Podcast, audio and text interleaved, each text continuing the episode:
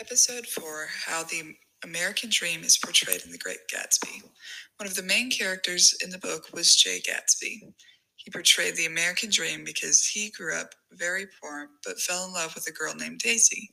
He worked his entire life to gain wealth and success solely to win her love. Although Gatsby never obtained Daisy nor her love. Through Gatsby's story, a clear message is revealed that the American dream is unattainable. Fitzgerald believes this because society always aims for something they believe is better than themselves. Although Steve, Generation X, said his mother used to tell him a quote by Robert Browning that said, Ah, but a man's reach should exceed his grasp, or what's a heaven for?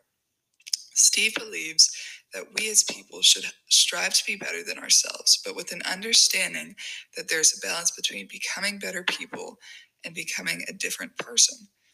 Although Jacob Generation Z focused more from an economical standpoint, saying that economic stability is needed to come before any pursuit of dreams. Jacob would fundamentally disagree with Fitzgerald's opinion that if people became materialistic, they weren't guaranteed happiness. Jacob would argue that in order to pursue dreams, one must have the funds to support them.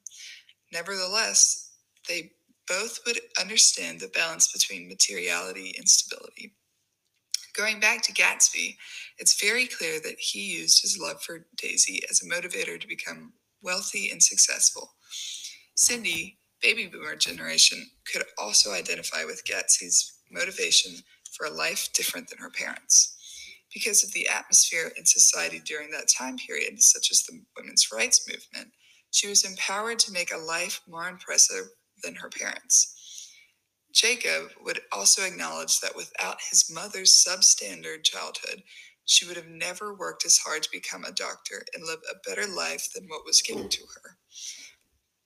In similarity, Steve worked hard his earlier life to become successful later on.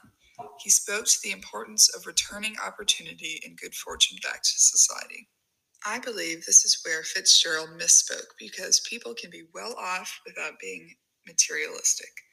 Ultimately, a balance is needed for everything and everyone to maintain virtue. We must work hard and strive to be better while not losing sight of ourselves in the process. We must aim to be more successful while maintaining humility. And we must understand that our past doesn't define us, but we mustn't forget where we came from.